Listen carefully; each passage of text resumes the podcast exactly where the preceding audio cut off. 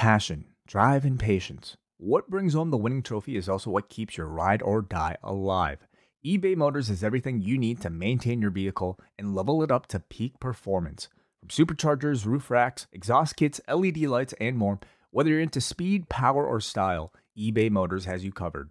With over 122 million parts for your number one ride or die, you'll always find exactly what you're looking for. And with eBay Guaranteed Fit, your part is guaranteed to fit your ride every time or your money back. Because with eBay Motors, you're burning rubber, not cash.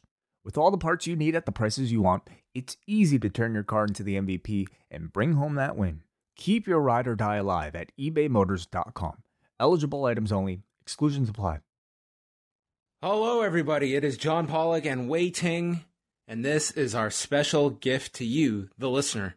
It is our Rocky 1 review that we put out a couple of weeks ago. It was applauded by everybody. It went down in history as one of the greatest shows we have ever put out, and we just couldn't withhold it from everybody else. So here it is, the free version of our Rocky 1 review. Everyone's talking about the director's cut of Rocky 4 that's going to be coming out. This is the this is the podcaster's cut of the Rocky 1 review with John Pollock and the uh the Apollo to my Rocky Wai Ting.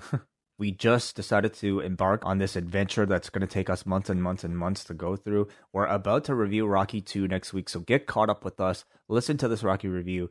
And if you enjoy it, consider signing up for the Post Wrestling Cafe. $6 a month gets you access to all of our shows for a very important September for us. Probably our most one of our most important and busy months of output. Not only do you get all of our Rocky reviews. You get our entire catalog of MCU reviews that's just sitting there right now waiting for you. It's calling your name.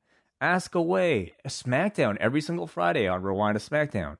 And if that's not enough, G1 coverage beginning in September as well. All that for $6 a month. That's it. All of that, $6 a month. Uh, we're also going to be going live after All Out this Saturday, uh, as we will be for Clash of Champions. So for Double Double, Ice Cap, and Espresso uh, patrons, uh, you have live access to our post pay per view shows. But the uh, the big stuff this month will be the G1 reviews, and next week on Tuesday, our review of Rocky 2. So you can get all set, uh, get our thoughts on the first film as we dive into the sequel, the rematch, next week. So, the words that I said to myself right after we finished this show Yo, Adrian. We did it. Enjoy. Would you be interested in fighting Apollo Creed for the World Heavyweight Championship? No. Listen, Rocky. Apollo's seen you fight. He likes you. He wants to fight you.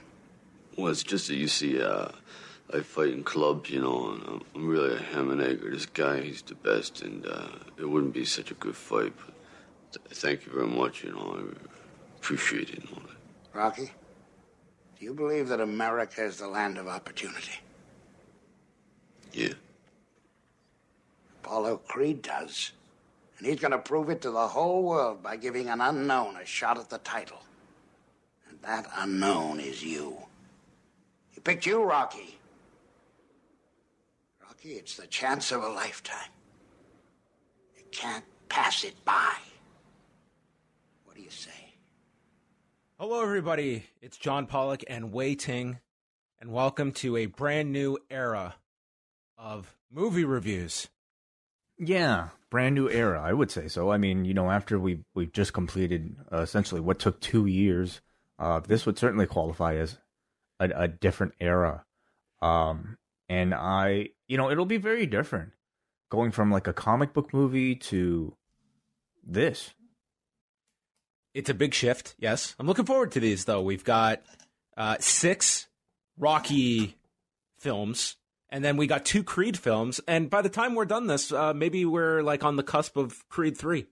I know that they had announced it, it that it was in production, but I mean, I, I, I feel like it's it's just starting production. I, I don't think they had even started shooting way. Like I Yeah. think they were still fine. Like they were, I won't say the infancy, like it had been announced, but I mean, uh, just in researching for for this show, looking at it, like it wasn't even like they weren't even knowing if Stallone would be part of the film because he had looked at Creed two as being kind of his uh that the the final film. So yeah, I mean, who knows how long that's going to be delayed? Other than it's in the pipeline, but so are. Like, think of how backed up Hollywood must be Oh, from shooting schedules and people that have, you know, for big actors and actresses, like two years worth of films that are probably lined up and that timetable is all out the window. So you've got to make decisions like what projects are you taking over other commitments you had and what gets pushed to the back burner. Like it's, it's going to be a mess for years, I would think, based on how, how much, like how limited production has been over these couple of months. Completely, completely. At the same time, I mean, much like in the way we're seeing with sports, with just you know every sport league running at, at the same time. Um, whenever things do end up like you know opening back up and becoming normal, I can just imagine a summer of just every single blockbuster coming out like within succession. It's gonna be crazy. Yeah, I mean, it's like as someone that ha- doesn't have a financial stake on the health of any of these films' performances, I mean, just as a bystander watching it, I'm intrigued to see what what happens in all of this. But I mean, it's it really does show you like the impact of just the world we're living in to just watch watch like the final scene of Rocky where they're in an arena, and it's like, how could you shoot that now? Digitally, CGI. I I guess you do have certain advantages that 1976 did not. So I guess they so. do have that going for them. Uh, well, CGI would be quite tough to do on a one million dollar budget, which uh, even for 1976 seemed like it was a pretty small budget at the time. Um, before we get going, like, what is tell tell me about kind of your history with the series? When was the first time you started, you, like, you saw your first Rocky film? And uh, Uh, yeah, I'm trying to remember that. I think I'm pretty sure the first Rocky film I watched was Rocky 4. So I didn't even watch it in order and I I feel that one I would have watched when I was a really young kid. And what as I was trying to recall that there was a summer when maybe it was CTV in Canada. They aired the Rocky movies every night for a week straight, all five of them. And I remember like they put them on late too, something like 11 p.m., midnight, something like that. So for a week, my brother and I used our handy device known as a VCR recorder and recorded the images that were being projected on the television that then you would do uh, something called a rewind. And the following day because we were home from school during the summer we would watch the rocky films. And i think we watched all five that week. That's amazing. Wow. i Now- guess i was like 11 or 12 maybe uh, seeing these. And then uh, yeah just watching them sporadically throughout uh, you know i'm, I'm sure I saw them like uh, a handful of times in my life. Yeah, I mean, to me, um, see, I was born in 1984, so by that time, um, I believe there had already been several iterations of this film, and you know, certainly by the time I, I was watching older films or, or even watching like you know more more adult movies, not those types of adult. oh movies, i was but, gonna say Wai was busy at 12 but I mean, uh, the you know that was the other that, that was late at night on city tv not on ctv yeah, yeah, sure, different channel.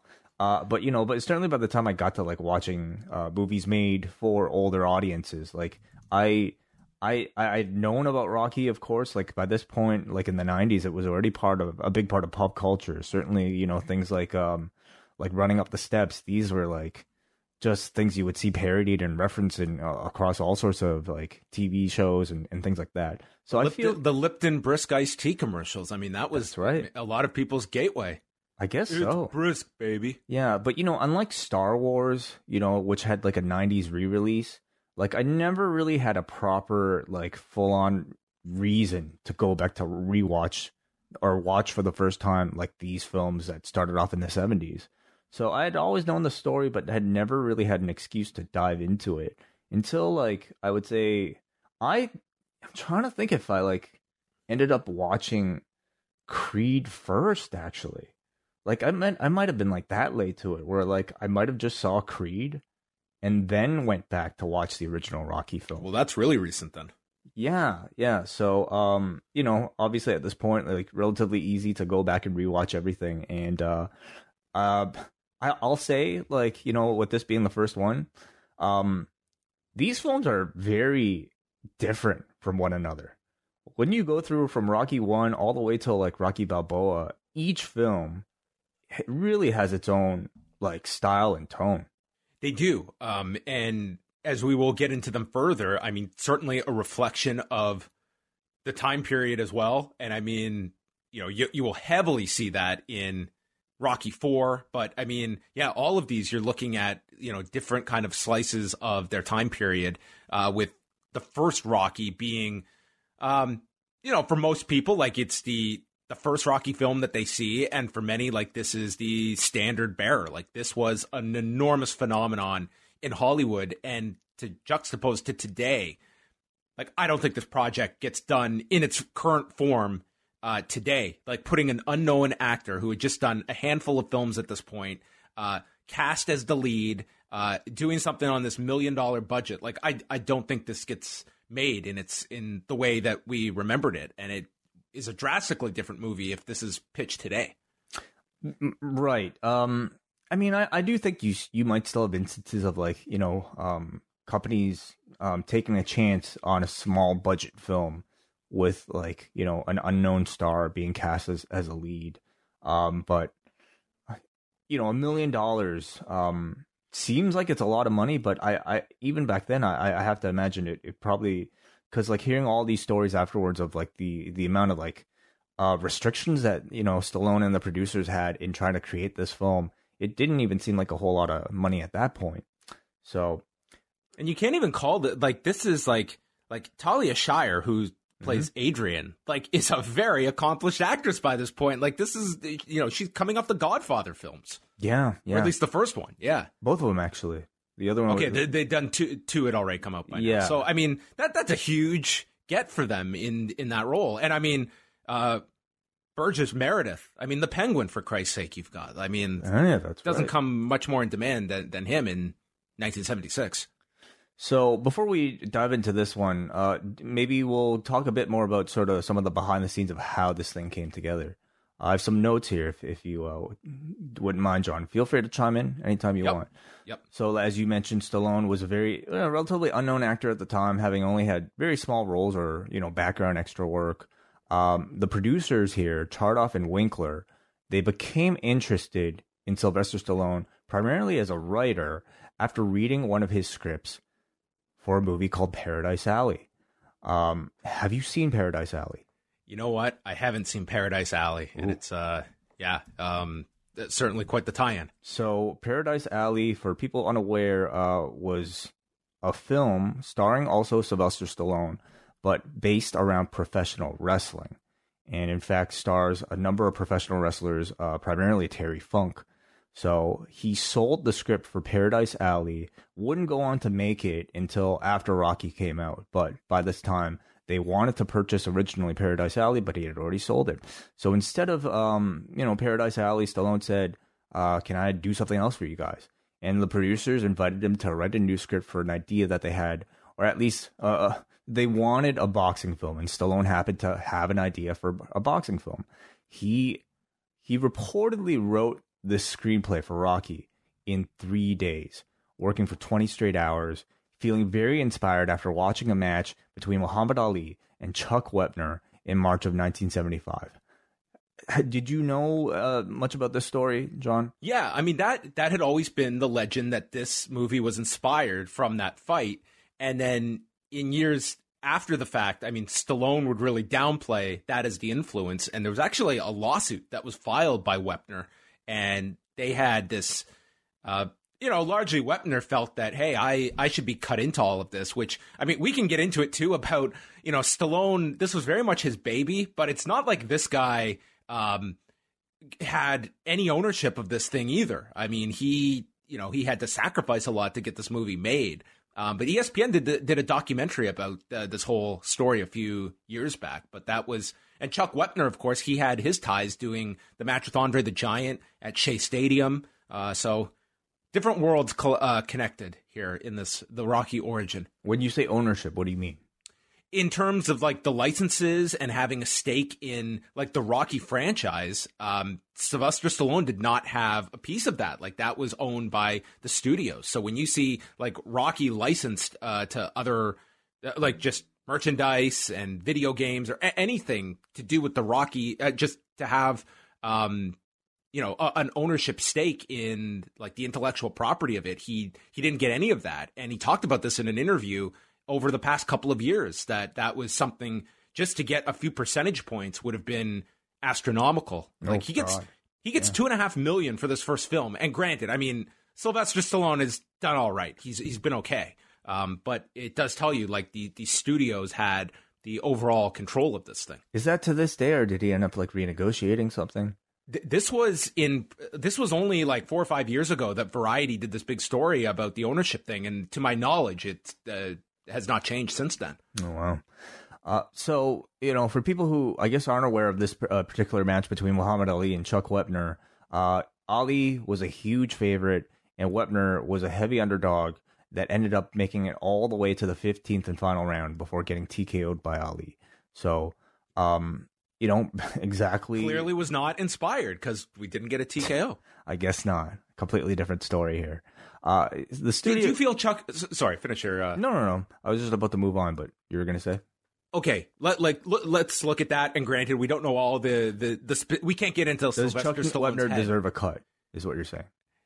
I, I does he maybe not even like a financial cut, but to me, is there a, a screenplay out there that doesn't have an inspiration behind it? Like, yes, you could take like this fight, the concept of Ali and Chuck Wepner, but to me, that doesn't write out a whole script. That doesn't course not. produce this film. So I can, I believe Stallone. Like, if that was the the seed that was planted, I think that that credit should be acknowledged. But I can't say that Chuck Wepner deserves a financial cut of the success of this film that the germ of the idea came from this fight with Ali and Chuck Wepner. There are lots of people who watched that fight that did not produce this gigantic film.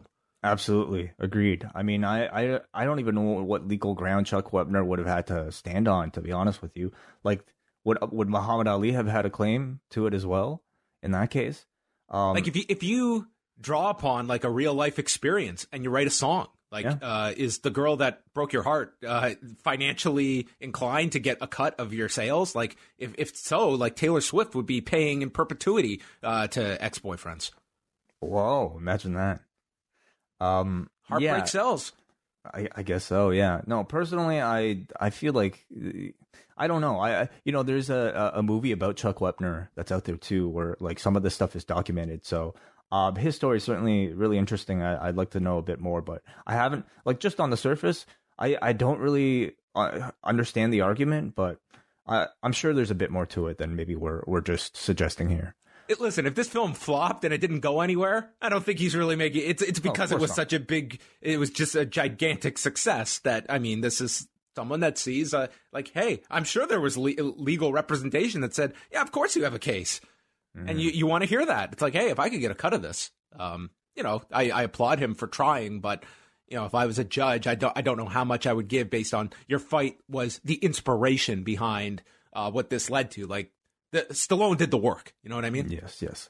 So the studio, United Artists, artists, they were originally hoping to cast a known star like a James Caan or a Burt Reynolds for this role, uh, but Sylvester Stallone was. Can you imagine either of those two as Rocky? No, I, I can't at all. But you know, today, absolutely, one of those would have been cast over uh, Sylvester Stallone. I think 100. percent Like it's such a star vehicle.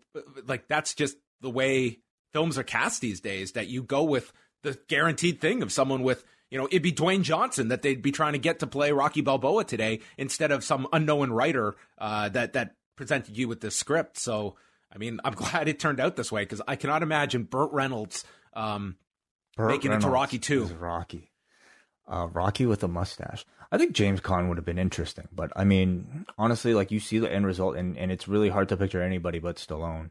Uh, Stallone was very adamant that he starred in his own film, and after much negotiation, including some budget cuts, as well as like something about a crossover deal between this and uh, a Martin Scorsese film that was about to come out at the time called, uh, I believe it was New York, New York, something something like Mm-hmm. Yes, that. that's right. Um, like there He was like lost a, money, right? there was a cross deal that basically said, okay, so we're gonna take a chance on this indie boxing film, uh, but as long as you know this Scorsese film, which is very likely to make money, as long as that generates money, we can cover all the losses. What ended up happening was Scorsese film, Scorsese's film bombed, and Rocky ended up doing tremendously well. So it actually helped the other way around. So, uh, hey, um, some some some gambles pay off, and that is all to set up Rocky from 1976, directed by John G. Avildsen, produced by Irwin Winkler and Robert Chartoff, written by Sylvester Stallone, of course.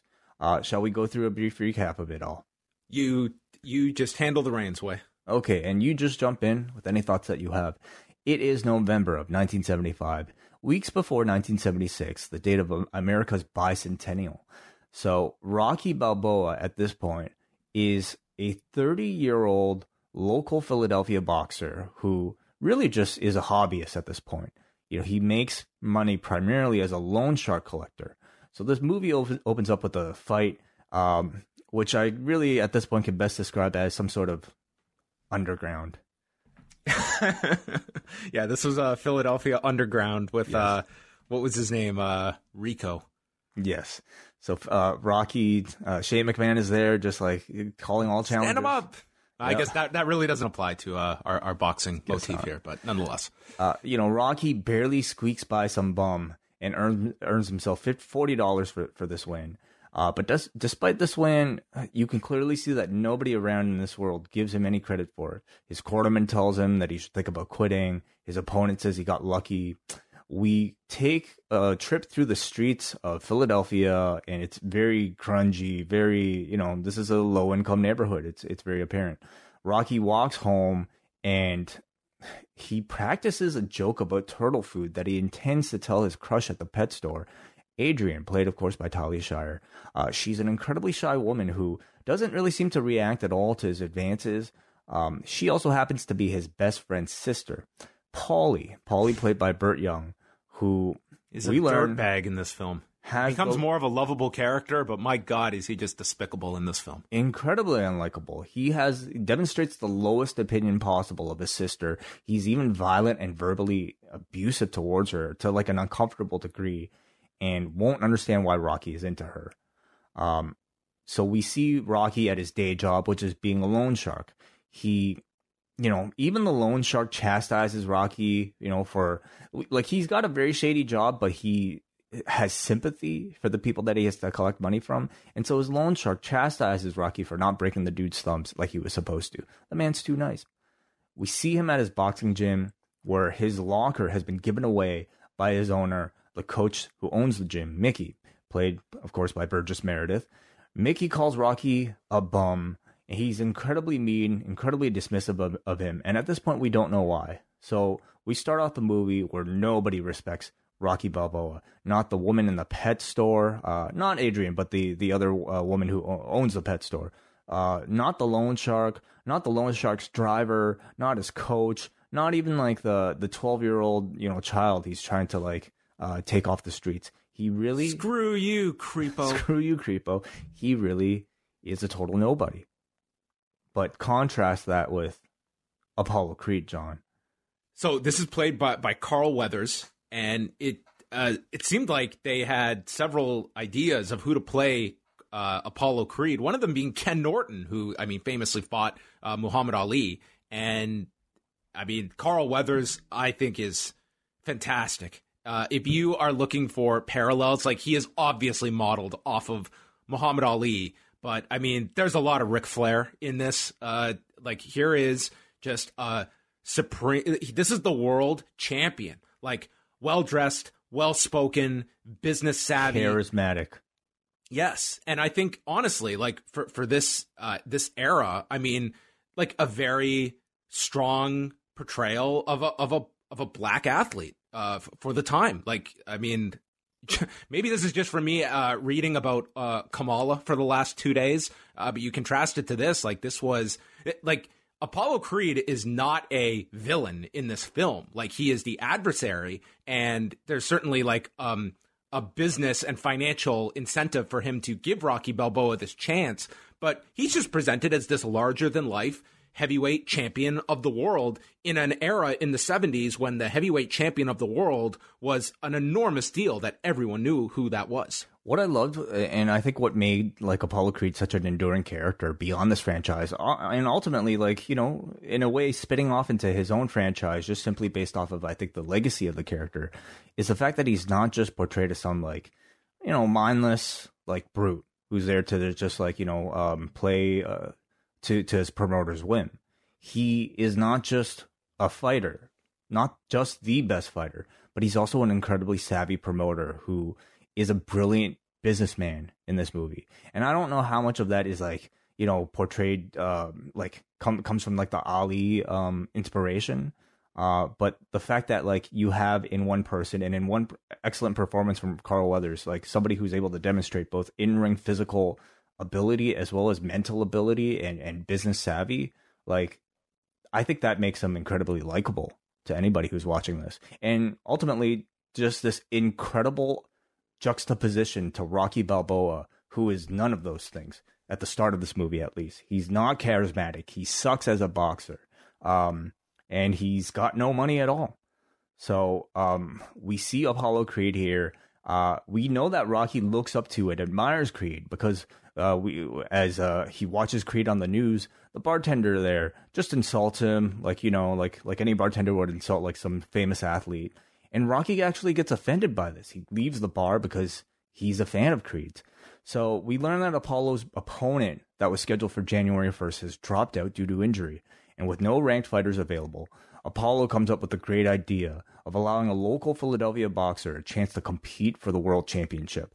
And out of all the names that he could choose from, he decides on Rocky Balboa simply based on his very relatable nickname of the Italian Stallion. So the Italian Stallion. The Italian Stallion. So yes, I mean, you know, um, obviously, like, you know, um, boxing and really combat sports, like, has always had such an element of like showmanship attached to it. But at least for me, coming from like more of a professional wrestling perspective, it's like where it's all showmanship. Uh, elements like this I found incredibly fascinating. Where you know, I think like to to a layman, you would just think, oh, okay, boxing is like any other sport. Number one fights number two, number three, like you know, number one fights, and then it moves to number three.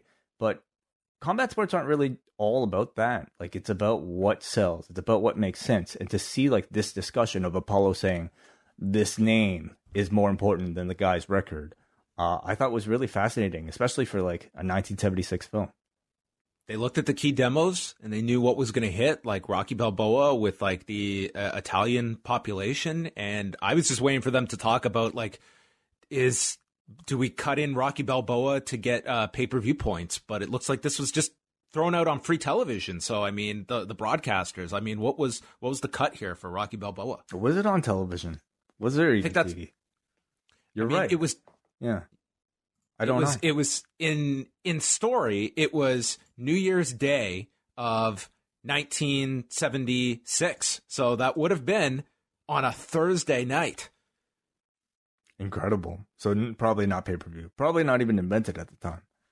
Yeah, I don't know if Fight TV was carrying uh, Creed and and Rocky Balboa, but this would give us the most cliched and tired narrative for any time that we had a mismatch in MMA or boxing it's a rocky story. Yes, that is right. And it allowed promoters to make fights that really were not that compelling, but they were forced to use someone who was greatly outmatched. And we had this this tale to lean, lean back on. Gives this person a chance. You never know what's going to happen. Well, perhaps if you know all these Rocky stories had an uh, adjacent love story attached to it, maybe they'd be. Uh, I don't know. Maybe they would have worked just as well because that is certainly uh, one of the themes of this entire film is Rocky's developing love story with Adrian. He takes Adrian out on their first date. It's Thanksgiving.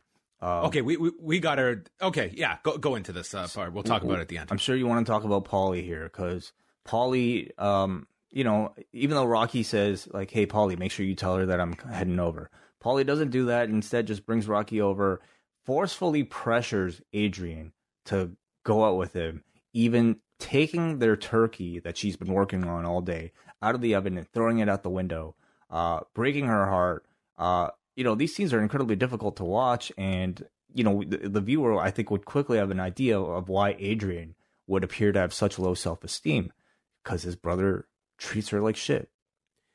There's this that's incredibly off putting, but I'll say that to me, it's you put like a different, um, a different piece of music underneath the uh, the scene at Rocky's home with Adrian. It's incredibly uncomfortable.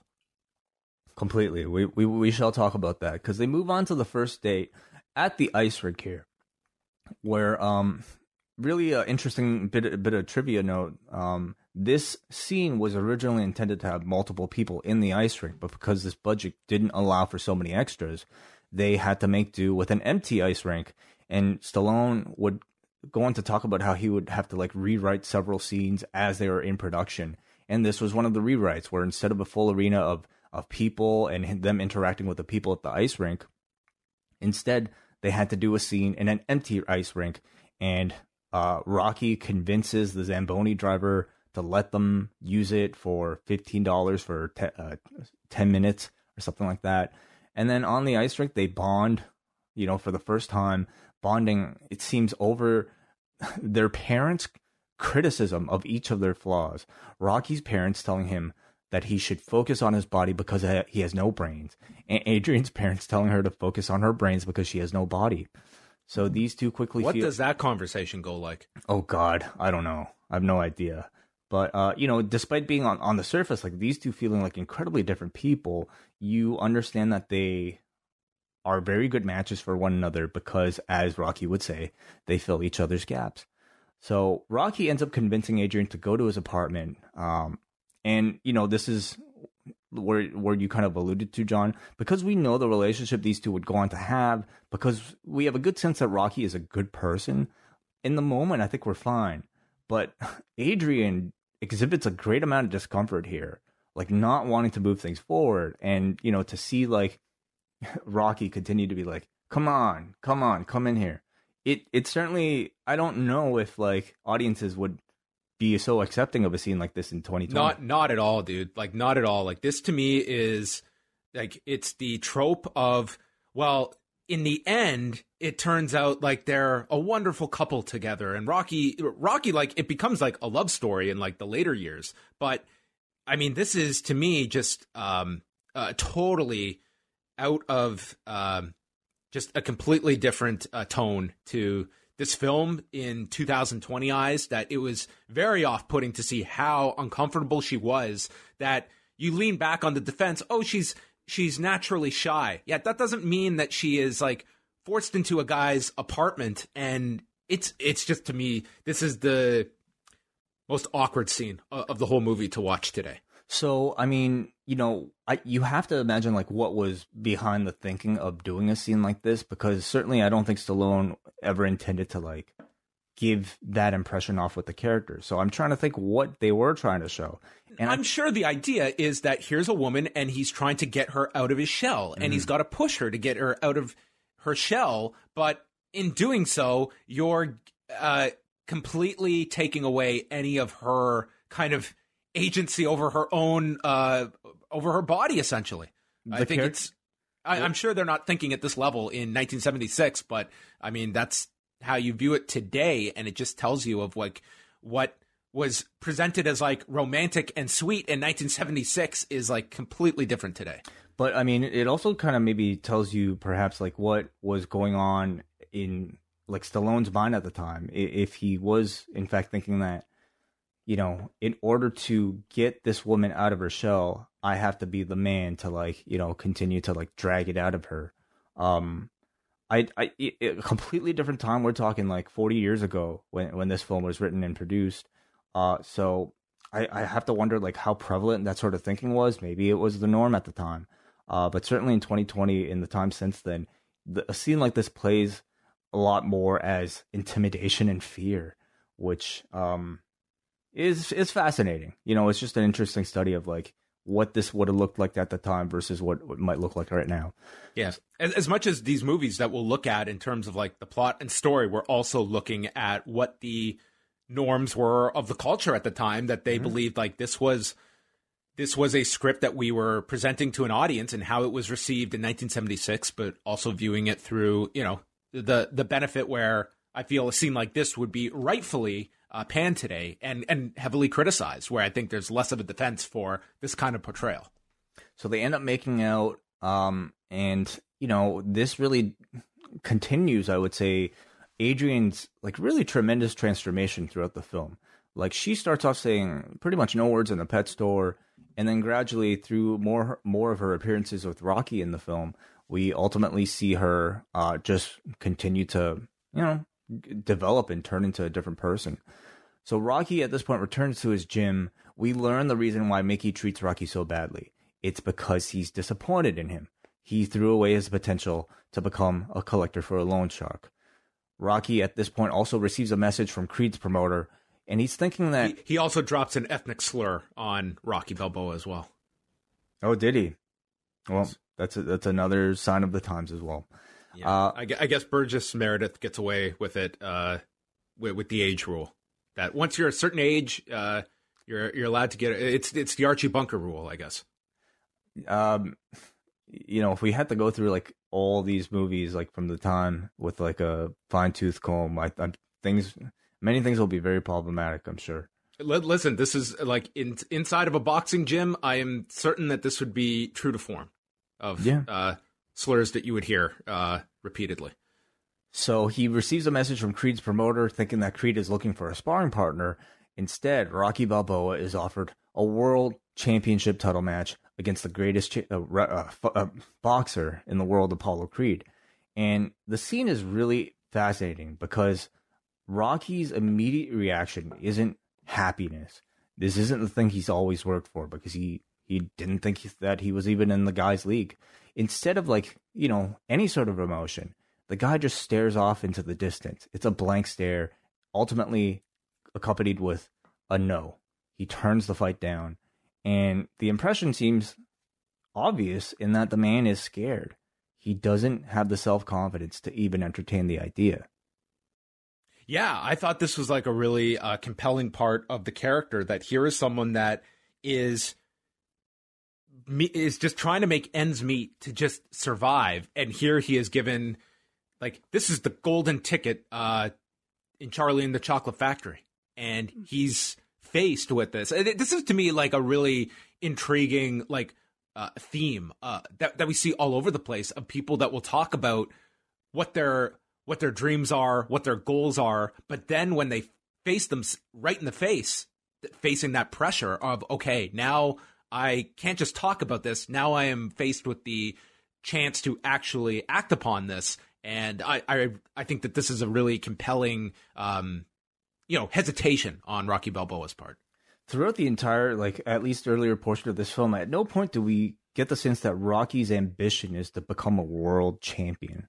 And I don't know if that's because, you know, he just gave up on that by this point or if he just never had that. But like, I, you know, I think it, it to me, it seems like his ambitions lie kind of outside of boxing in that he just, I think he just wants to be recognized as somebody who's not just another, you know, bum from the streets, as he talks about. Not necessarily, you know, being a world champion, but as just like somebody who eh, isn't is not a nobody. So at this point, like to, to and, and, this fight will either uh, disprove that or confirm it to the largest amount of people possible. Mm-hmm. So after some convincing from the from the promoter, Rocky accepts. We see him on TV. Uh, he's still at this point a really shy person, not really knowing what to say in front of the cameras. And it, we also uh, again catch up with Adrian, has begun her own subtle transformation. She's not wearing her glasses anymore. She's a lot more physically comfortable around Rocky. Uh, and what a, what an amazing couple of weeks. This was quite the transformation. like it was some, it was pretty much overnight. You know, um, LASIK surgery will, you know, completely change a person. As as you're well aware, John, you take off the glasses and boom. It's just a different world. So now Rocky is thought of as a lot, uh, uh, many people's tickets. Paulie wants to be in his corner. The loan shark gives him five hundred dollars, and finally, here comes Mickey. Demeanor completely changed. Mickey walks to Rocky's apartment for the first time in ten years of knowing the guy. uh, and starts to begin his big sell to try to become his manager. Rocky immediately knows what this is about. He's disinterested and he's even pissed off at Mickey and his fakeness. And in this one scene, so Burgess Meredith would, would go on to, to earn himself an Oscar Oscar nomination, and um, totally he's- justified. he's in much of this film, but like I don't know if he's in that much of it to warrant like the nomination alone. But then you see this scene, and This is what gets him the nomination. It's this scene. yes, Yeah. yeah, it's incredible. Uh, best supporting actor nomination, along with Burt Young, actually, as as uh, Paulie. Mhm. Uh, but you know, Mickey says it's like uh, Rocky shuts him shuts, shuts him down. He doesn't want to coach. Like he's trained himself this whole time. He's going to train himself for this one too. And then like he closes the door, and Mickey just like whispers, "I'm 76." You know, he's desperate. He's just saying it to himself. Uh, he carries around an old photo of himself, reminding him of his glory days. Uh, but like to me, the, the the contrast is so interesting because like you have, um, you know, Mickey here, who's just like, who's mean to other other, uh, um, uh, uh, boxers like Rocky because he sees so much disappointment in them, perhaps from himself. And then you have Rocky, who's just been hardened by neglect in his whole life. Yesterday, he was just a nobody, and now everybody wants a piece of him, so he's telling the world to fuck off. Uh, he lets out a huge outburst of anger as Mickey leaves. It's the most emotion Rocky has shown all movie. And Rocky, even at this point, admits he knows why he's chosen. He's been chosen for this fight. He knows that he's just supposed to be a tomato can to get his face kicked in by Apollo Creed for people's entertainment. And how did you read all this, John? What did you what did you think of this? Jesus, I I'm just pulling up Burgess Meredith and the films this guy was in. Holy Christ! Like this guy just didn't stop working for his whole life. I couldn't possibly count all these films. How many go- are we talking? I like it, it's I've got to be staring at 100 movies here. Like from 1935 until 2006. Well, 2006 he had died by then. I guess he's oh, it's uh, archival footage. Go to this guy's Wikipedia and before you even get to television appearances that this guy made. Holy Christ, was this a a working man's actor? Yeah, incredibly seasoned, and this probably being his most famous role. This and Penguin. Those are my favorites. Yeah. Um sorry, uh, your question was Just asking your, your thoughts about this particular scene with the two of them in, in Rocky's apartment. Oh yeah, like this is this is one of the strongest scenes. I think this is where you are really brought into, you know, the the character of Mickey is like this hardened old, you know, boxing washout that I mean becomes like Rocky's like uh, you know, th- the guy that's in his corner, like literally and figuratively, and this is where like up until this point we have just seen all the turmoil between these two and we kind of get to the root cause of this and it's uh, like the two coming together here in this pretty emotional scene for this 76 year old that is you know staring at the latter years of his life and trying to i won't say live vicariously through rocky balboa but i mean he's he is Ric Flair in the promo from Raw on Monday night that here's a guy that's right near the end and he's not trying to take the spotlight from Randy. He just wants to be there and help. And Rocky did not punt him in the head down the flight of stairs at the apartment.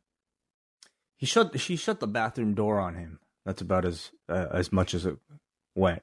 Yeah, it, it, the end result is quite different because quickly after Rocky's outburst, like inexplicably, Rocky just like I- the way they did this was like incredibly interesting and and unique because like one scene like on the surface is is so jarring connected to the other. So quickly after this like very violent outburst with Rocky's most emotion he's shown the entire film, we cut to like an exterior shot as Rocky or sorry as Mickey is really sad walking uh, uh, you know uh, away from Rocky's apartment by himself, and then like you don't hear the dialogue, but you just see Rocky Balboa leave his apartment, go and uh, you know shake Mickey's Mickey's hand, uh, makes up with him, and just like seems they seem to be in good spirits. So even like after this, you don't exactly know what's going on, but I think you have a sense that hey, like they're cool now.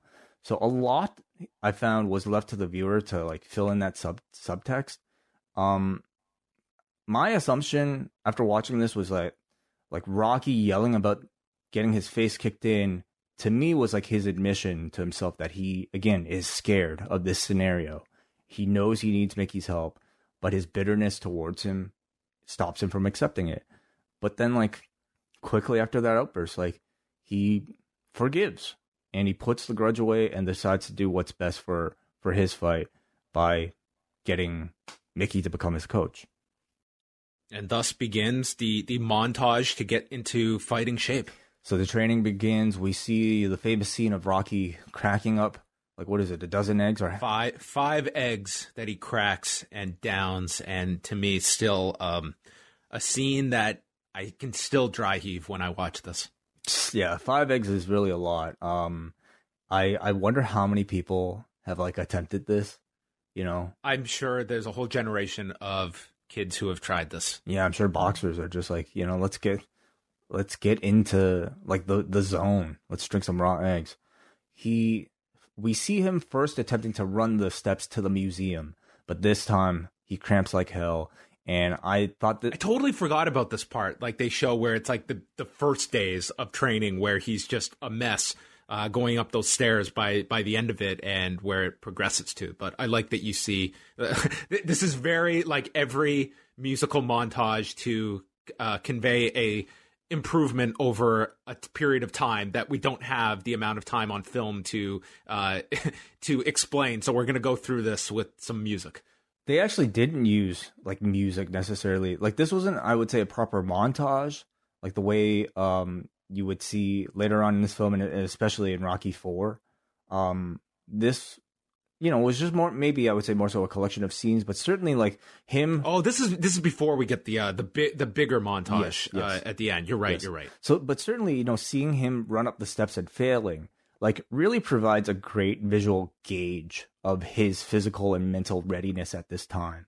Like I certainly like him running up the steps and failing, and then later on succeeding. I like that way better than having like a dude run on a treadmill and having a number like he's at 50%. And then later he's at 100. Wait, wait till we meet Ivan Drago yes. and his uh, physical improvements. Yeah. Um, this is also happening. He is getting ready for this fight in pretty much like we know this is after Thanksgiving and before January 1st. So we're talking like four weeks of hard training to get ready for this 15 round fight. Well, that was one of the, the, the things is that they couldn't get any of the ranked fighters because nobody was going to take a fight against Apollo Creed on five weeks' notice. We see Paulie in a fit of rage, uh, punching some meat. Rocky tries the same.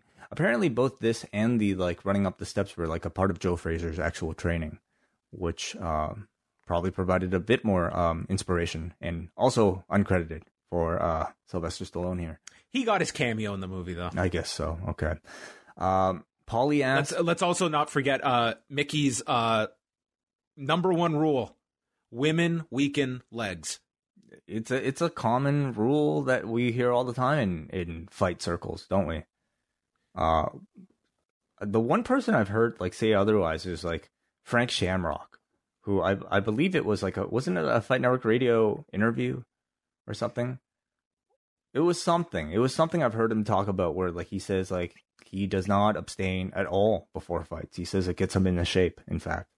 Oh, I I remember interviewing him the day of his fight with Phil Baroni, and he came on with me.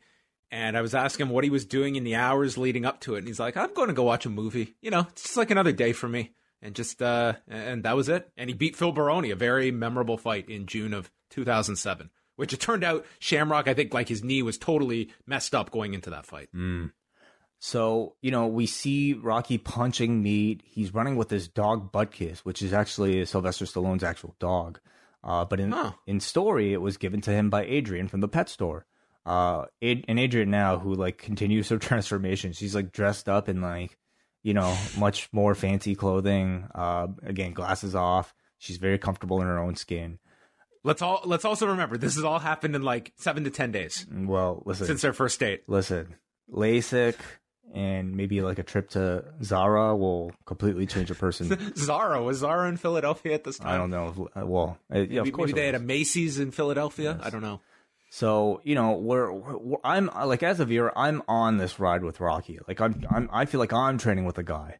We know his life is shit. We know Paulie's life is shit. Everybody's life is shit here in Philadelphia, and we all know this man's hunger.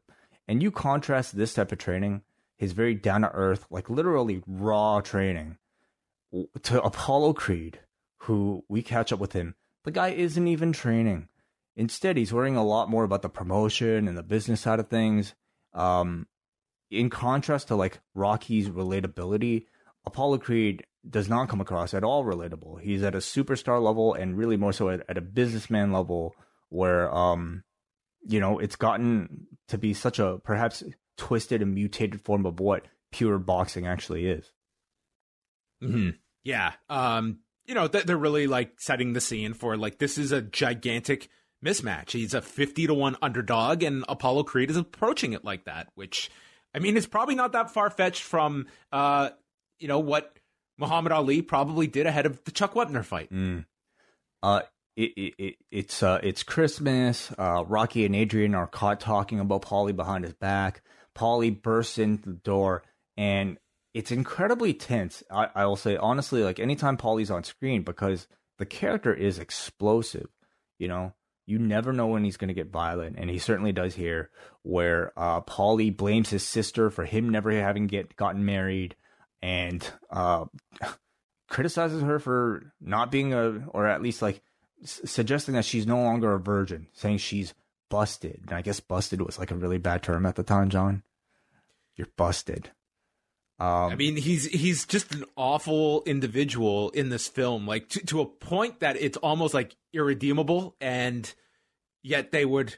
Well, we'll talk about it in in the films to come of where the uh, the Paulie character goes. But in this first film, I mean, even the idea presenting like, oh, it's just this gruff exterior. It's like, man, it's it's an impossible character, I think, to um, look upon with with any positivity in this first film because he's just a complete asshole. See, but see, like, uh, Burt Young ended up getting nominated for a, a Best Supporting Actor Oscar as well for this, and I can understand why. Because yes, he's like terrible. He is incredibly mean, but he also has a bit of vulnerability attached to him where you know he's doing all this because he's masking his own pain.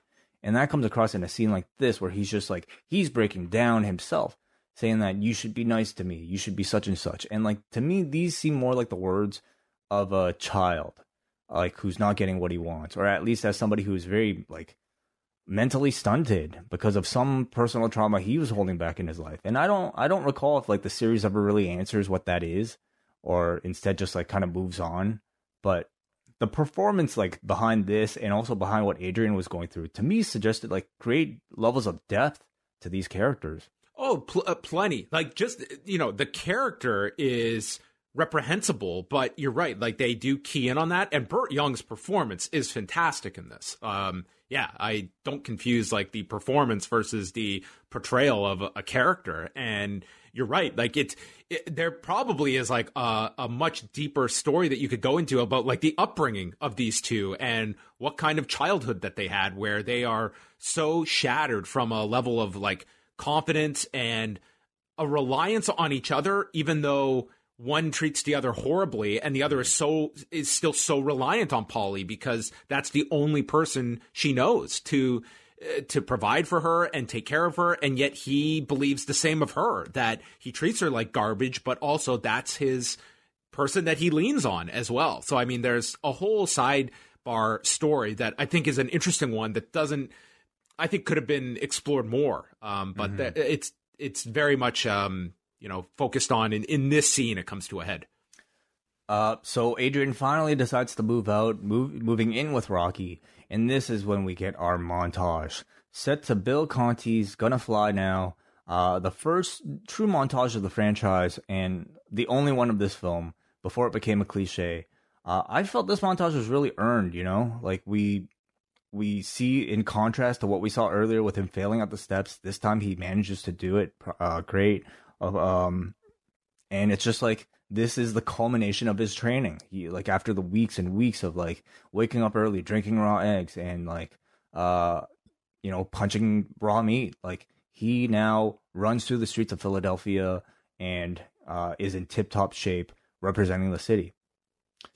Maybe one of the most famous uh, songs when it comes to uh, a film score than mm-hmm. this. I mean, this is to me Like when I think of the Rocky films when I was a kid, it was this song that I immediately identified as it's one and the same. And when it would hit in any of those Rocky films, it was like shit's on. You knew it was the the climax of the film when this music would play, and it was just so linked. Like that you, eh, to this day, I actually hate when fighters come out to this song because it's so cliche. Mm. But I mean, it's just it's perfect. It was the perfect song uh, to use for this scene and for this series. We might as well like talk a bit about Bill Conti right now because like uh, it's it's absolutely this song "Gonna Fly Now" and as well for me, my personal favorite is "Going in the Distance," which uh, gets used later on in the actual fight. But to me, these are like like the two of the best songs I think in any movie for especially like a sports soundtrack. And the decision to use like classical music for something that that was modern, I, I like Stallone would talk about how it was sort of an unusual idea at the time because originally the studio wanted to use rock like even something like a Jimi Hendrix, you know, for a soundtrack here. Um, which maybe, they, maybe maybe they could have had Enya if the generations met, met, together. You could have Rocky preparing to Only Time, like uh, Yoshihiro Akiyama. it's a great song, a very underrated song. Yeah, but you know, like the idea to use rock um, is certainly something they would go on to do, you know, in, in future future films in in the franchise. But for me, like this film, the first one, is far more timeless than some of the others. And I think for me, much of that has to do with how timeless a soundtrack like this is compared to, you know, Eye of the Tiger or, you know, oh, Hearts on Fire. well, yeah, because it's, it's yeah. corny now. It is corny now, but I mean, the other thing, and it's like this will come up th- throughout all of this, whether it's like the casting of Carl Weathers or the use of this song, it's that we see the proof of this working. So it's hard to go back and we have to look at from the perspective going into this film decisions that were made and looking at other alternatives. Like maybe maybe some other ideas would have worked, but we know that these ones work because we have the evidence that supports that. So um you know, like like with any successful formula, you go back, well the original idea was this, and of course it's going to sound like garbage because we it would deprive us of what we saw and what worked so well it's weird because like this worked so well, yet like in other films they would they would kind of stray away from from this particular soundtrack style. But uh, we we will talk about those those in the future. But this was uh, this whole soundtrack was created on a slim budget of twenty five thousand for everything, which included Conti's composer's fee, the fee for the musicians, the rental for the studio, the the cost to buy tape, everything. So um, didn't take a whole lot to produce, but ended up like being uh, one of the most enduring themes for any film and a staple of every sports arena in the future. Oh yes. So, uh, oh, also for this like training montage, I also need to note this because this, you know, um, many people I guess have have uh, like talked about the cinematography in this film. This was one of the first films to make use of the Steadicam. And uh, the Steadicam inventor, Garrett Brown, actually worked on this film. Uh, some of these shots of Rocky running through uh, Philadelphia, um, you know, these tracking shots of him, and and I don't know how much you you might have noticed, John, but like they're completely stable. Like it's a it's a it's a camera on a truck, and uh, that's following Rocky as he's running through the streets of Philly, and there's no shake at all and at the time, this was completely revolutionary because uh, no rig existed that would be able to absorb all of that movement until Garrett Brown came along and invented the Steadicam. Uh, so, you know, it ended up like being something that was used pretty much in uh, every major Hollywood picture following this. And is, that that yeah. tracking shot when he is full on sprinting, I think it's next to the train. Mm-hmm. I mean, it's just like this Great. dude is going a hundred percent.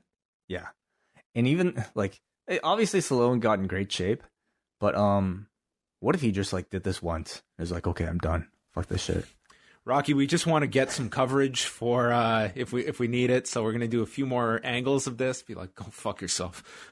you you got one of those sprints in you yeah. if you're a, a non high level athlete, and I think after that his lungs would be exploding. I'll save it for the sequel. So we approach the arena Rocky gets a sneak peek of uh, this empty empty place, uh, which I believe was the L.A. Olympic Arena or something like that. The Olympic uh, Auditorium, maybe Olympic Auditorium, sure. Yeah, uh, fa- famous uh, wrestling venue as well. This this is what this fight would have looked like if it happened today in the COVID era. That is correct. Yes. So Rocky stands there in the middle of this big arena all by himself. He's looking at a poster of Apollo Creed, uh, and he's just feeling incredibly out of place. And the, you know the cinematography really accentuates this too by having Rocky just be a very small speck in the middle of this great grand wide shot that was you know, you get the feeling that is really just designed by and for Apollo Creed, with him just having a small cameo. Even his poster is wrong because it does not reflect the proper color of his shorts. It's white on red instead of having red on white, which is his proper color. He asks the promoter, "Hey, my my poster's wrong."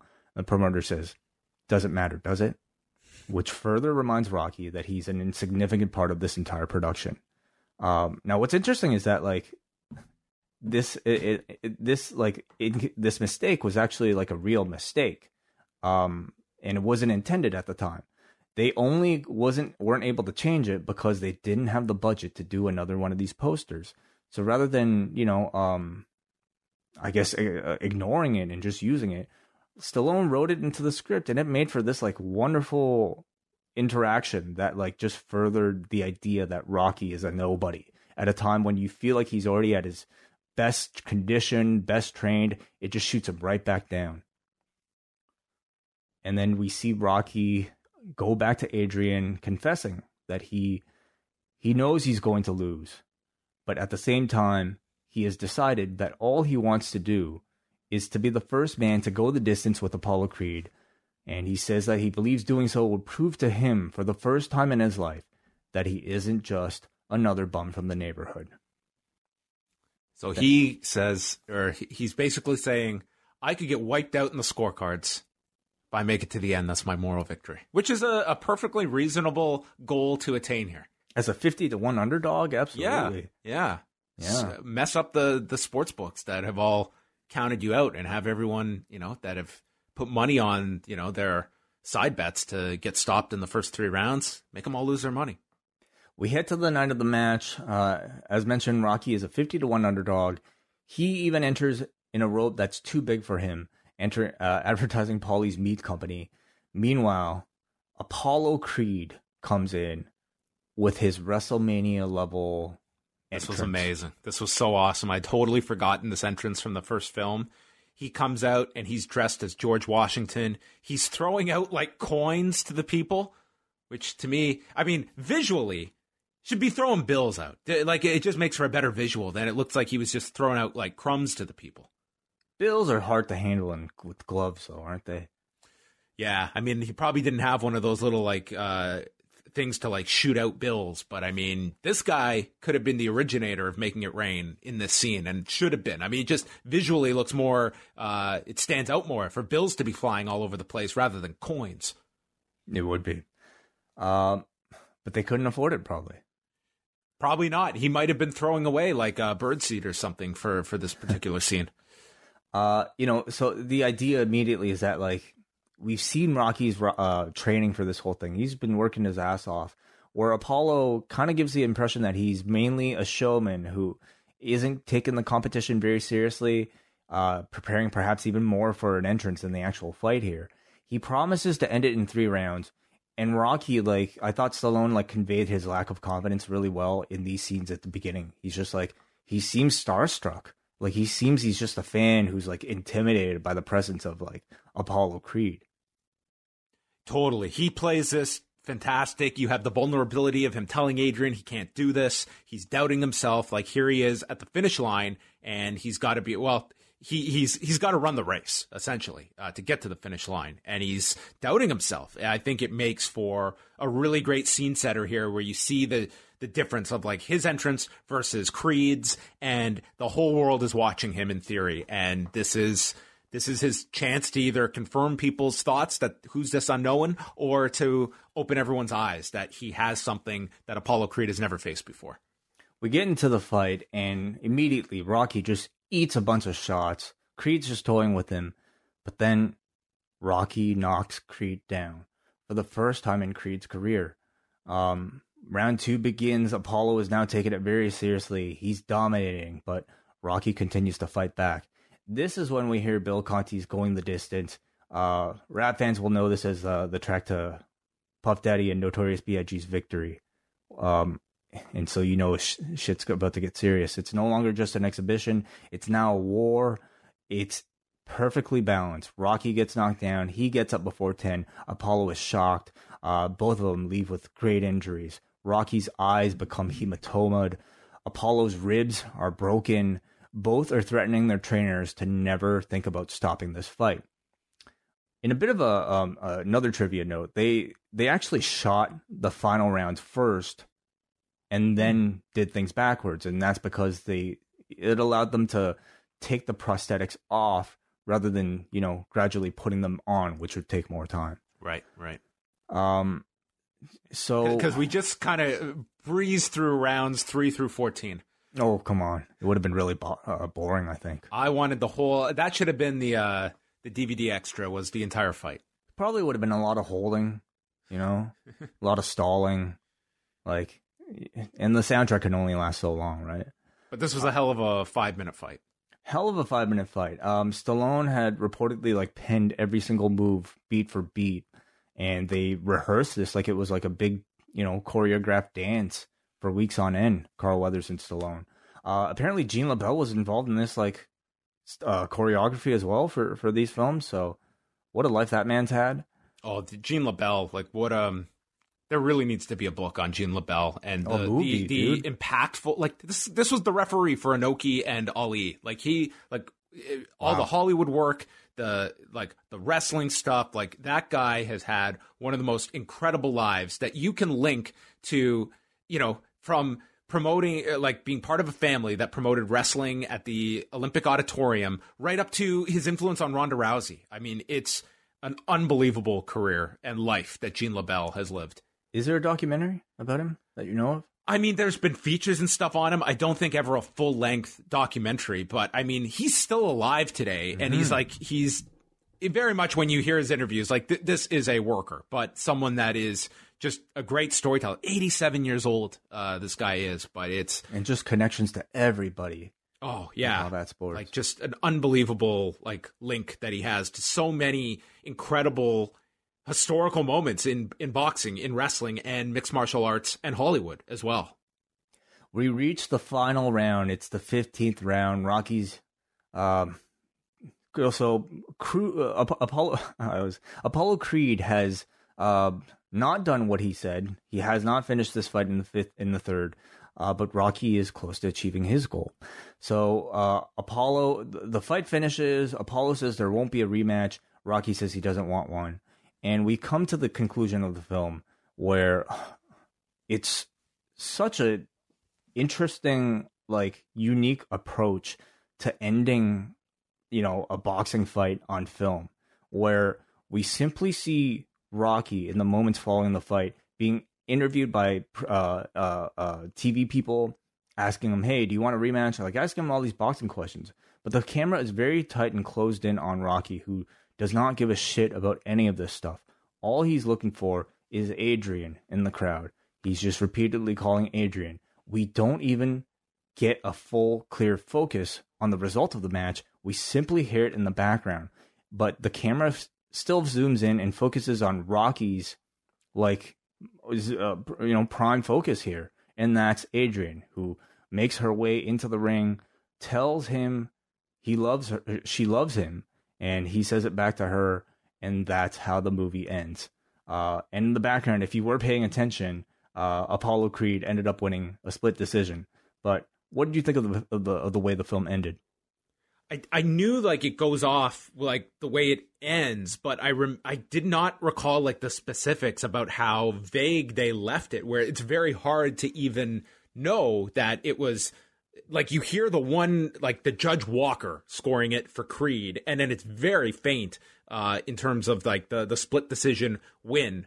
But like number one, I thought it was such a positive for the film that you didn't go because remember this is not being written with the idea that we're going to pump out multiple versions of rocky like this mm-hmm. is a mm-hmm. one-off movie like that's how it's written and it would have been very easy to go with the cliche of the underdog upsets the world champion and wins. And I'm so glad they didn't do it that way because I think this way there's so much more respect for the character that even in defeat you come away where he's proven everyone wrong and you've opened it up for a sequel uh, as well. But I mean, the main takeaway here is that here's this guy who achieves this this fictional goal of his, which is you know accomplishing something by going the distance in this fight. But ultimately, he realizes at the end of it that it is you know th- this woman that he's in love with that is the the larger goal or accomplishment that he is uh, there for. And again, that's why people will talk about this is much less of a boxing movie than it is like this is a a, a story of uh, one man's journey, and boxing is very much just the the backdrop uh, mm-hmm. to it. Um, that again, I go back to like the Chuck Wepner thing. It's like okay, that was the inspiration, but like this is this is far more like boxing is like just the connective tissue, and it's not the larger picture of what this movie is, what the story is conveying. But I I always enjoyed the way this ended and the way it was kind of left for you know multiple interpretations as well. I, I think Stallone probably saw that Ali Wepner fight and felt like, you know, so attached to Wepner's story as opposed to Ali's coming off of that fight. And I think a, an ending like this like perfectly helps you see that perspective, following the loser rather than the, the winner by minimizing like the effect of this like uh you know con- result of this match um by not even really showcasing it whatsoever at the end here you as a viewer um realize that it doesn't matter what the result is uh, of the match itself because the result here is ultimately this man's uh, you know uh, achievement of proving to himself and proving to the world that he's not just a nobody.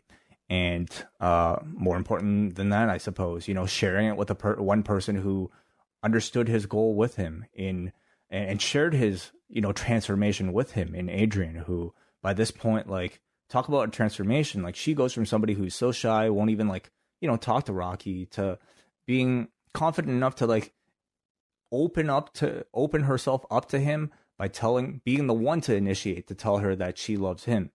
So to me, it was like almost a culmination of both of their stories at this point in time.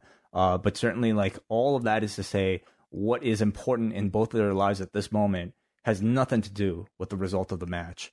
And I, I thought that I think that's just beautiful because so often I feel like we all just think about the result as the only thing that matters in any like type of thing that we we we um you know attempt in life, but it completely neglects the journey, which I think a, a, a conclusion like this focuses on. Yeah, and I mean, you know, you always kind of view it by the our present time that that we're living in. And you know, the moral of the story at the end of it was that all of this pressure he put upon himself was to win the approval of strangers. That in the end, it was the approval of the people close to him that were of value to him as opposed to, you know, whether he won or lost this fight, that was immaterial because, you know, he let's get really deep here, that with his eyes shut, his eyes were opened.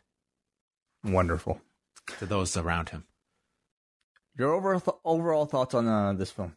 I mean, it's a classic film. I think it's, um, if you want to argue it's the best Rocky film, I think this is probably like this is the solid foundation that this whole franchise is built upon. And it'd be very interesting how this movie would have been viewed if they never produced another Rocky film. Like, I think part of the lore of this franchise is the fact that it was so enduring um, a- across multiple generations and into like the present day Creed films. But this on its own stands the test of time to me, um, save for some issues with uh, certain portrayals uh, in this film, but it also is a snapshot of the time period. Um, that we look upon here, but this is, uh, I think it's an excellent film. I think it's like the most, um, it also you know, you look at the backdrop to this and picking Philadelphia as much as like what a perfect location to build this around. And a lot of it, like this film gave Philadelphia itself a lot of character mm-hmm. to those outside of the city. Like you think about Philadelphia, it only takes you a couple of seconds before you're thinking about the Rocky statue and those steps. Like to people outside of Philadelphia, this film is inextricably linked to that city and the attitude that we project on Philadelphia as being this tough, gritty city that Rocky Balboa embodied. Completely, completely. Uh, yeah, for me, I feel like when I'm thinking back to my favorite films in this in the franchise, I think this one might actually be up there. And and for me, like so much of that is because it it doesn't feel as gimmicky or as trendy as some of the future future ones. To me, like this is an incredibly like minimalistic and very raw film, which uh, is limited by, of course, its lower budget, which ended up making it, I think, a better movie because it forced the producers to be creative with a lot of what what they had. Um, and as a result, to me, it feels far more timeless than the other ones. I also love just how much respect it gives the viewer to like lead themselves through the the the personal struggles of each character. Does not really spell out to you like what every scene is supposed to mean you know, a lot of it you kind of have to infer yourself through, I would say, really good performances from several of the cast members here. Um, you know, primarily like Stallone, I thought was fantastic. Mickey was fantastic. Uh, I thought Adrian was great, and and really like Paulie was fantastic too. Like in all their limited roles, and Apollo Creed was fantastic. Every person here, I think, is uh, very memorable. Um, visually, I think it's considering like the budget, it's absolutely stunning. Um, and it did a great job of capturing like the beauty of boxing and in extension combat sports. You have to imagine that, you know, like how many people were inspired to become boxers or at least become boxing fans after watching this film.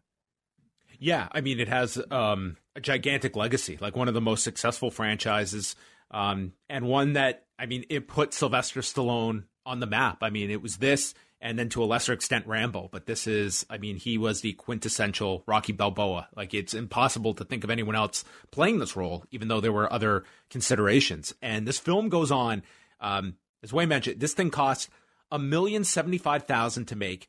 Then they spent 4.2 million advertising the film. So think about that. They spent four times the amount advertising this film than they did on actually making it, and it brings in 225 million dollars in 1976 dollars. Yeah, adjusted for inflation, that's over like, oh god, that's is that Probably like over five hundred million dollars? Uh, so 11, 111 million is what it did domestically, and it, that's adju- that adjusted would be five hundred million. So like a worldwide box office of two twenty five at the time would probably be over. That that'd be like almost a billion, wouldn't it? Let's see here. So yeah, nine hundred ninety-two point six million dollars uh, in 2020, and that's off of a production budget of one million dollars at the time. Which, uh, which uh, it goes on to say in the Wikipedia, this means that it had a percentage return of over eleven thousand percent. Jesus Christ! This was like the Matrix of, or not the Matrix, the uh, the Blair Witch Project of its time. Yes, that's right. It was the second highest grossing film of 1990, uh, 1977 behind. Any guesses, John? Highest grossing, 1976? Um, 77. Oh, 77. That's Star Wars. Yes. Yeah. So just behind Star Wars was Rocky. What a year for, for film that year. Uh, as far as awards go, it was nominated for 10 Oscars at the 49th Academy Awards, and That's it won amazing. It won three of them, including Best Picture, Best Director, and Best Film Editing. And yeah, and look yes. at this lineup that they beat for Best Picture. This is a year that had All the President's Men, Bound for Glory, Network, which is an awesome movie, and Taxi Driver, which is an also. Uh, an, I mean, these are all excellent movies. Mm-hmm. Um, it's funny. I've watched Taxi Driver and All the President's Men not all that long ago, and now Rocky as well. I'm gonna have to watch Network again soon. Would you uh, say? Never... Would you say this is better than those two? Mm, uh, man, I've got such a like romanticism about All the President's Men. I really love that film. Um, I don't think the wrong one won though in in Rocky One. Um, Taxi Driver is like a totally different film. Network is one that I think it holds up better today than it would have at the time. And kind of looking at the effect of introducing like profits and losses into the newsroom and how it dictated uh, news coverage that I think today uh, carries an even greater weight than it would have in 1976. Um, but that that's a stacked top five uh, for Best Picture. But Rocky winning is not shocking to me. Like, look at the performances that you just listed off in this film and the nominations that came with it. I mean, this was an unbelievably well casted film. Stallone was nominated for Best Actor as well as uh, Best Original Screenplay. Uh, Best Actress nomination for Talia Shire. Best Supporting Actor nominations for both Burgess Meredith and Burt Young, uh, as well. Best Music nomination, Best Sound nomination as well. So, uh, yeah, no, we don't really have to that much more to say about like you know the legacy of this one. Um, certainly, like you know, I think there's a real interesting realization as we go through the series of like how much the Rocky character um ends up being like a bit of a biographical like role for Sylvester Stallone.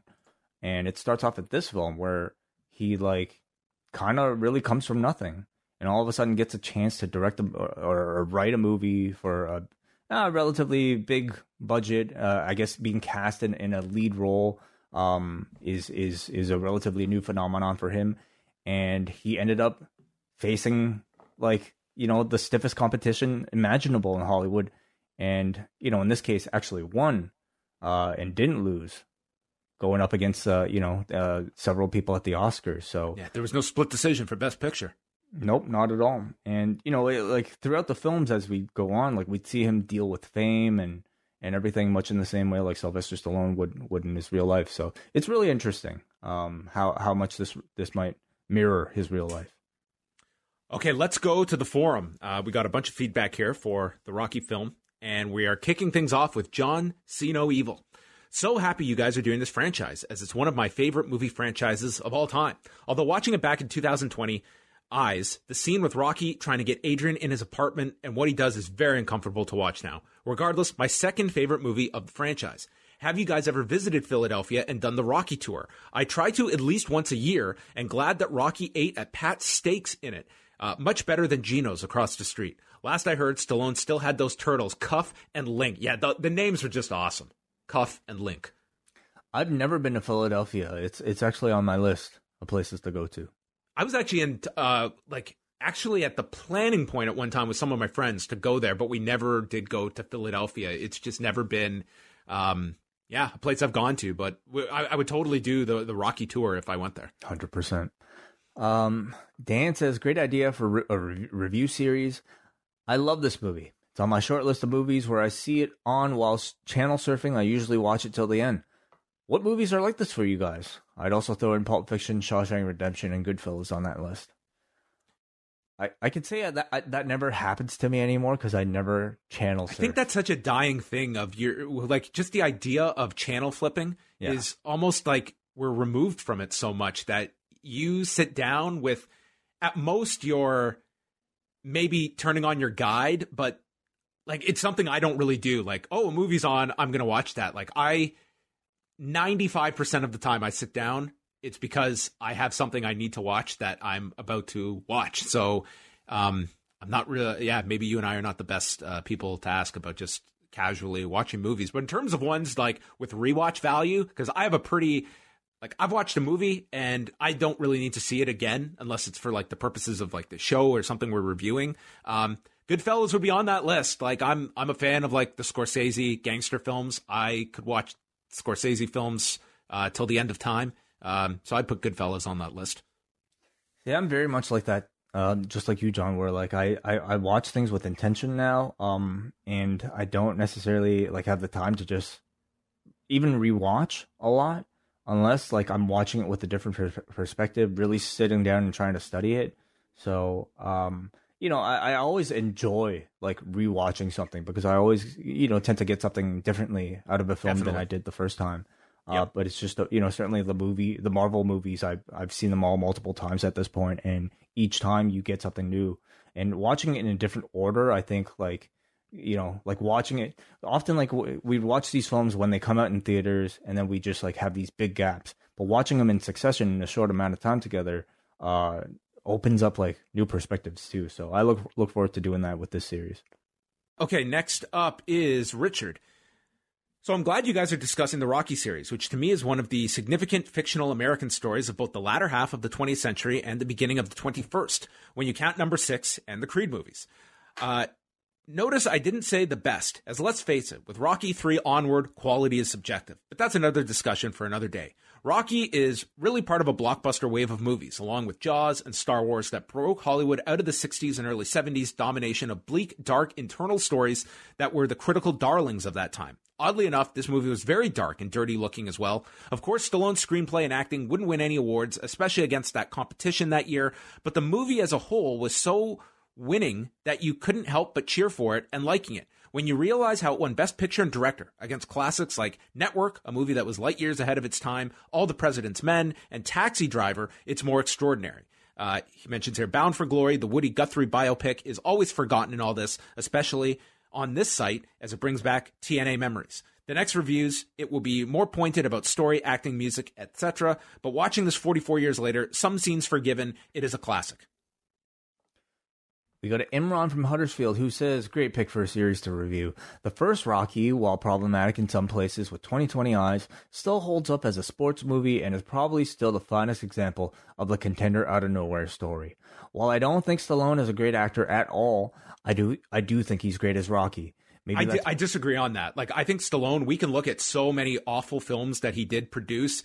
He, I think he's great in this film. And well, that's what he's saying. Like, he, he's saying he's great as Rocky, but are there other Stallone roles that you hold in high regard? Okay, I, I see what he's saying. Like, yeah, I think it was like this was a character that you could see that connection to. Like, this was a guy that I mean, literally put the words into this character's mouth, and he had the vision for it. That I think that that's what makes him like so great and got such high praise uh, for for this portrayal. Um, so I wouldn't say he's an awful actor, but I think it was, you know, a specific character that he was great at in turn, eh, as opposed to being a guy that had a lot of range beyond that.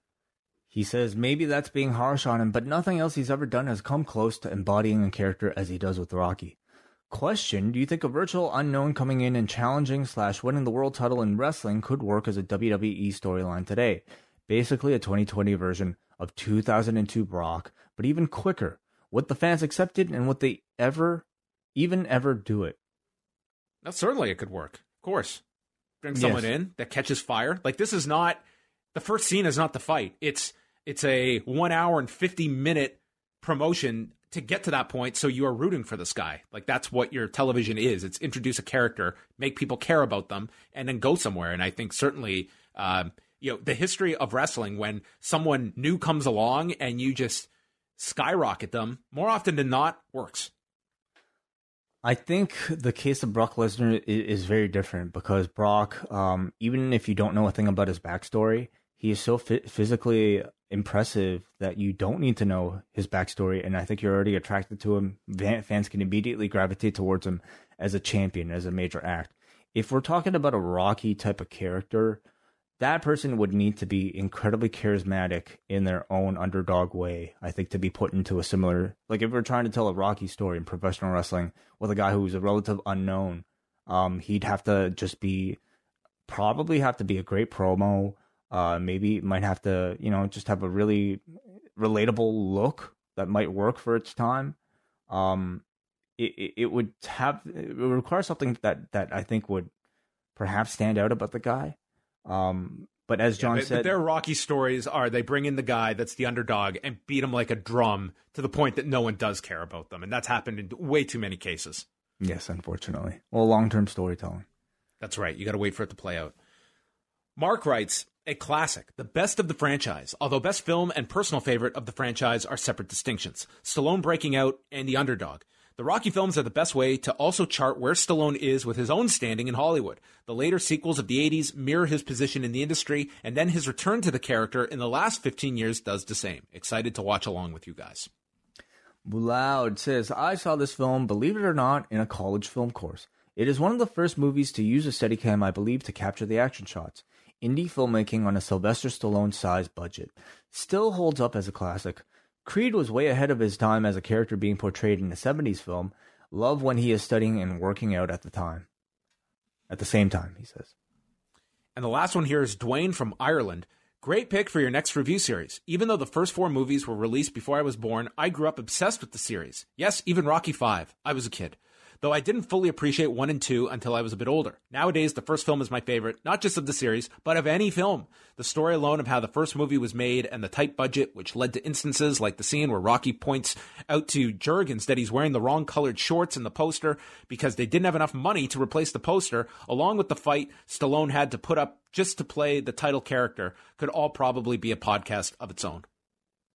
I would say if they were really uh, sticklers for consistency, I would say let's not make an entire new poster. Let's get different tights.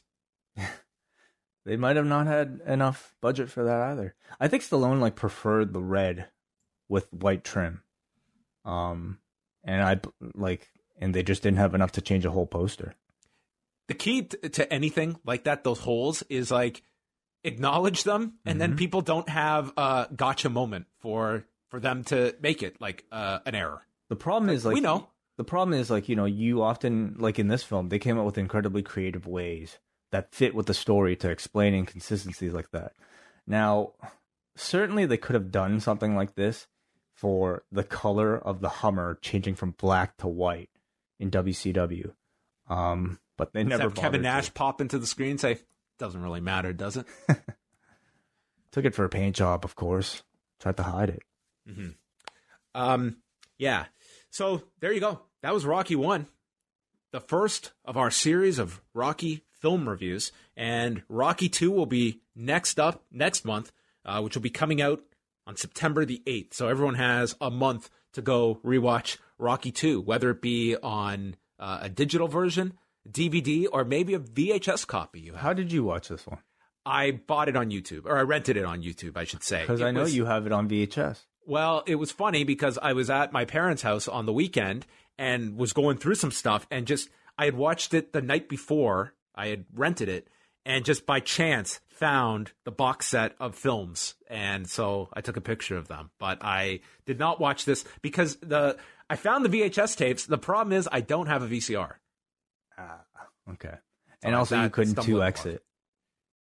What's that? I, I no I watched this on normal speed you did okay yeah, wow yeah well maybe Rocky 2 will or maybe Rocky 5 will will be a 2xer we'll see Rocky 5 might test everyone's uh, limits. Um, but that that's that's months away, so we have we have time to prepare for uh, Tommy the Machine Gun.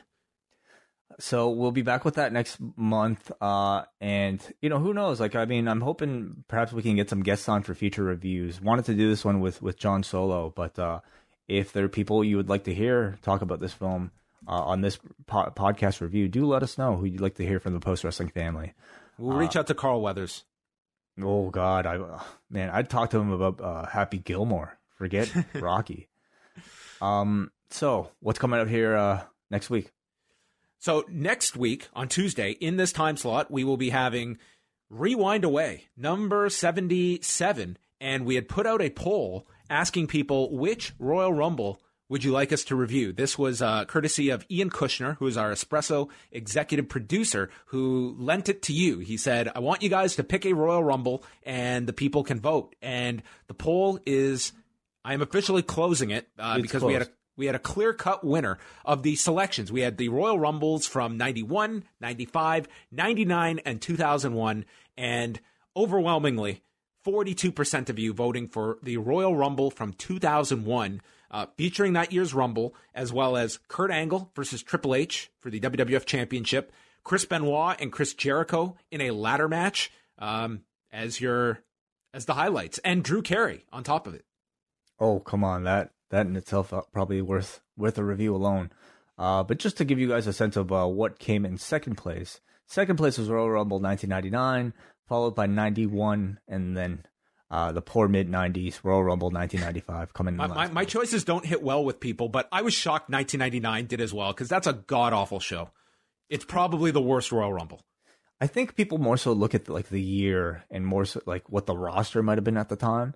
I mean, any of these Attitude Era ones, in particular, like 2001, right before WrestleMania 17, um, going to be very well remembered. So, looking forward to talking about that with you next week, John. Yes, uh, 2001 Royal Rumble next Tuesday. And then two weeks from now, we will have another Ask-A-Wai, if I have my, my dates right. So, yes, uh, that is what is coming up.